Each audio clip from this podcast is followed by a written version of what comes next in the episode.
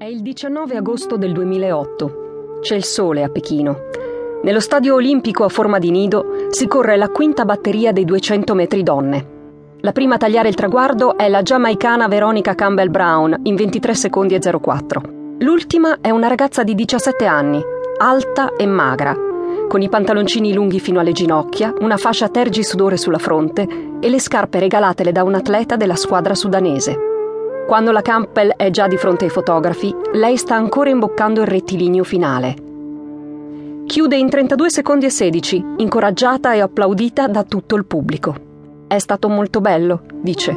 Farò del mio meglio per non essere ultima la prossima volta. Quella ragazza si chiama Samia Yusuf Omar. Ha 17 anni ed è l'unica atleta somala a partecipare alle Olimpiadi. Per arrivare a Pechino ha messo tutta se stessa, ha sfidato il pregiudizio, la miseria e la paura. Ha affrontato le minacce degli islamisti che pretendevano immorale che una donna si cimentasse nello sport. E ce l'ha fatta. Quando torna in patria, nessuno l'accoglie, nessuno la riceve. Nessuna radio o televisione ha commentato e trasmesso la sua gara. A Mogadiscio non si parla di sport.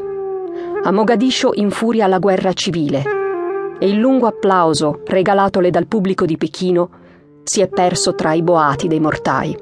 Samia il mondo l'ha sempre conosciuto così.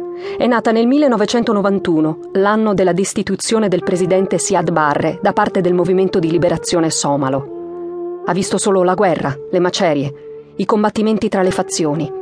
Le milizie gli hanno ammazzato il padre con un colpo di pistola al mercato. Ha dovuto lasciare la scuola per occuparsi dei suoi cinque fratelli. Essere arrivata alle Olimpiadi è stato un miracolo un miracolo che l'ha resa felice. Tutto quello che sa